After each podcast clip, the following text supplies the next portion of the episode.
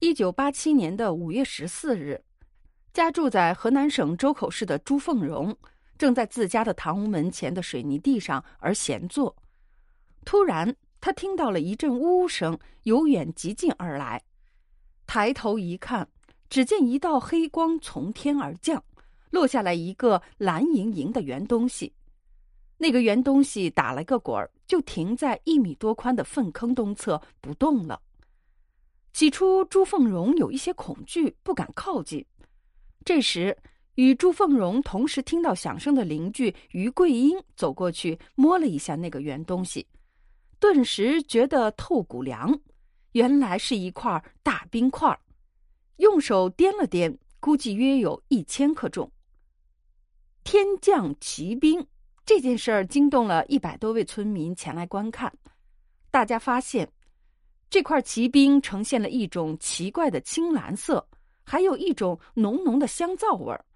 一面角平展光滑，另一面却有许多麻点，中间还有一个带麻点的小圆坑。有好奇的村民费了很大的力气才把冰块砸碎，还有人拿着冰块在胳膊上蹭了蹭。据这些村民说。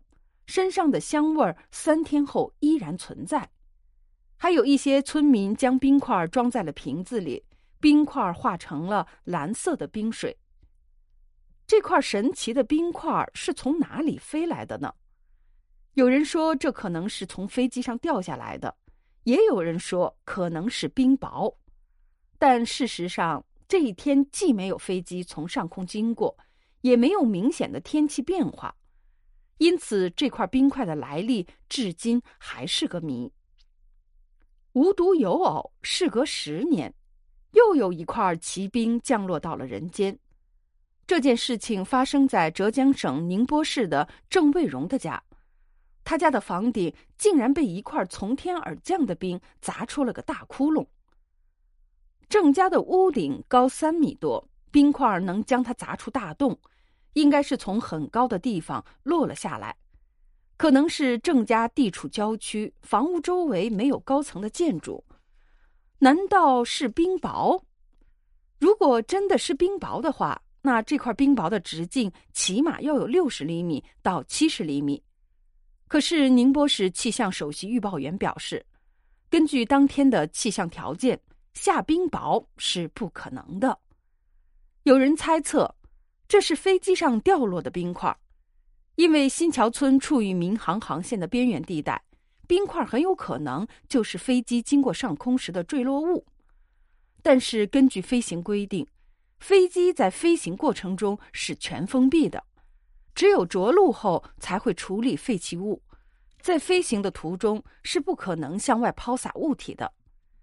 也有人说这是极其冰贵的陨冰，与陨石的成分类似。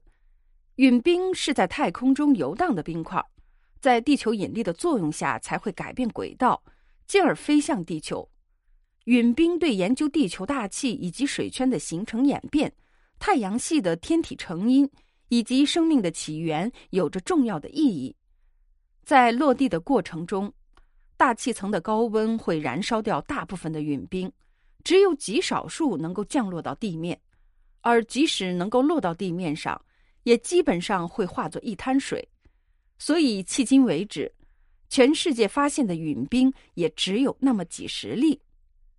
那么这块神秘的冰块是不是陨冰呢？目前还没有明确的官方检测的结果，对此我们也不得而知。